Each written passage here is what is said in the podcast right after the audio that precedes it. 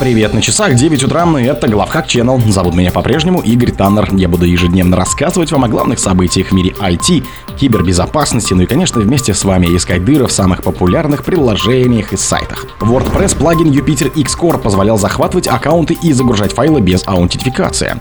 ФБР обнаружило, что патчи для уязвимости в барракуда SAG не работают. Wi-Fi Raccoon использует Wi-Fi, чтобы определить местонахождение зараженного устройства. Факт обнаружила более 2000 фишинговых сайтов для кражи аккаунтов в телеге и WhatsApp. ФБР, северокорейская группировка Лазарус готовится обналичить 1580 битков. Американские власти арестовали сооснователя Торнадо Кэш. Спонсор подкаста Глаз Бога. Глаз Бога это самый подробный и удобный бот пробива людей, их соцсетей и автомобилей в Телеграме. WordPress плагин Jupyter Xcore позволял захватывать аккаунты и загружать файлы без аутентификации. Сразу две уязвимости были обнаружены в плагине Jupyter Xcore для сайтов WordPress и WordCommerce. Баги позволяют захватывать чужие учетки, а также загружать файлы без аутентификации. Jupyter Xcore представляет собой визуальный редактор, входящий в составы темы Jupyter X, который используется более чем на 170 72 тысяч сайтов. Исследователи из компании PatchStack, специализирующиеся на безопасности WordPress, обнаружили сразу две критические уязвимости в плагине и сообщили о них в ArtB, разработчик Jupyter Xcore. В итоге в настоящее время проблемы уже устранены. ФБР обнаружило, что патчи для уязвимости в Barracuda ACG не работают.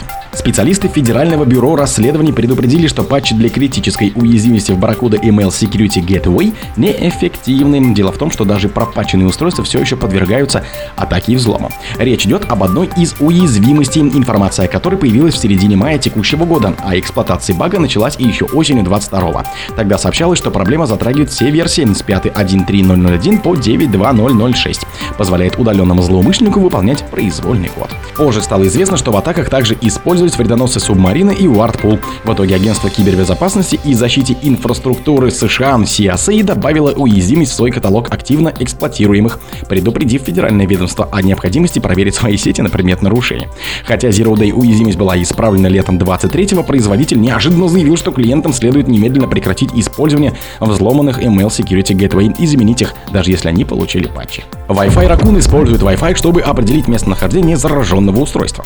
Исследователи Security Works обнаружили, что хакеры, стоящие за ботнетом Smoke Loader, используют новую малварь Wi-Fi Raccoon для триангуляции местоположения зараженных устройств с помощью Wi-Fi и геолокации и API Google. API геолокации Google — это сервис, который принимает запросы информации от точек доступа Wi-Fi и возвращает информацию о широте и долготе для поиска устройств, не имеющих собственной системы GPS. В зависимости от количества доступных точек Wi-Fi, точность триангуляции с помощью API Google колеблется от 20 до 50 метров, хотя эта цифра может увеличиваться в менее плотных заселенных районах.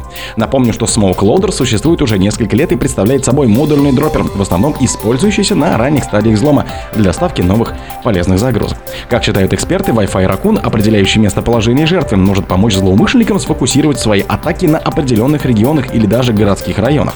Также предполагается, что собранная информация может помочь запутать жертву, если хакеры продемонстрируют способность к отслеживанию их местоположения. Факт обнаружила более 2000 фишинговых сайтов для кражи аккаунтов в телеге и WhatsApp.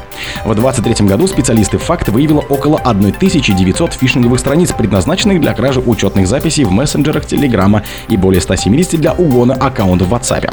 Пик активных, Пик активности хакеров пришелся на летние месяцы июнь и июль, и наиболее популярной темой для приманок вновь стали детские творческие конкурсы, которым теперь прибавились розыгрыши путевок в летние лагеря.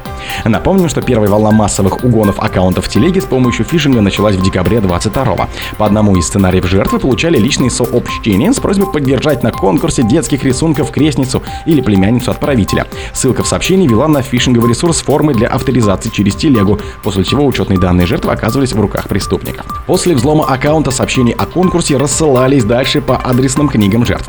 После новогодних праздников количество фишинговых страниц, использующих данную схему, пошло на спад. ФБР, северокорейская группировка Лазарус готовится обналичить 1580 битков. На этой неделе представители ФБР предупредили, что северокорейские хакеры, похоже, все-таки готовы обналичить крипту на сумму около 40 миллионов долларов США, на украденную за последний год. За последние 24 часа ФБР отследила криптовалюту, украденную злоумышленниками из КНДР, связанные с трейдер Трейтер, известный также как Лазарус. Заявляют правоохранители ФБР, полагают, что КНДР может попытаться обналичить битки на сумму более 40 миллионов долларов. В ходе расследования американские правоохранительные органы обнаружили перемещение примерно 1580 битков украденных в ходе предыдущих атак Lazarus на 6 криптовалютных кошелечков.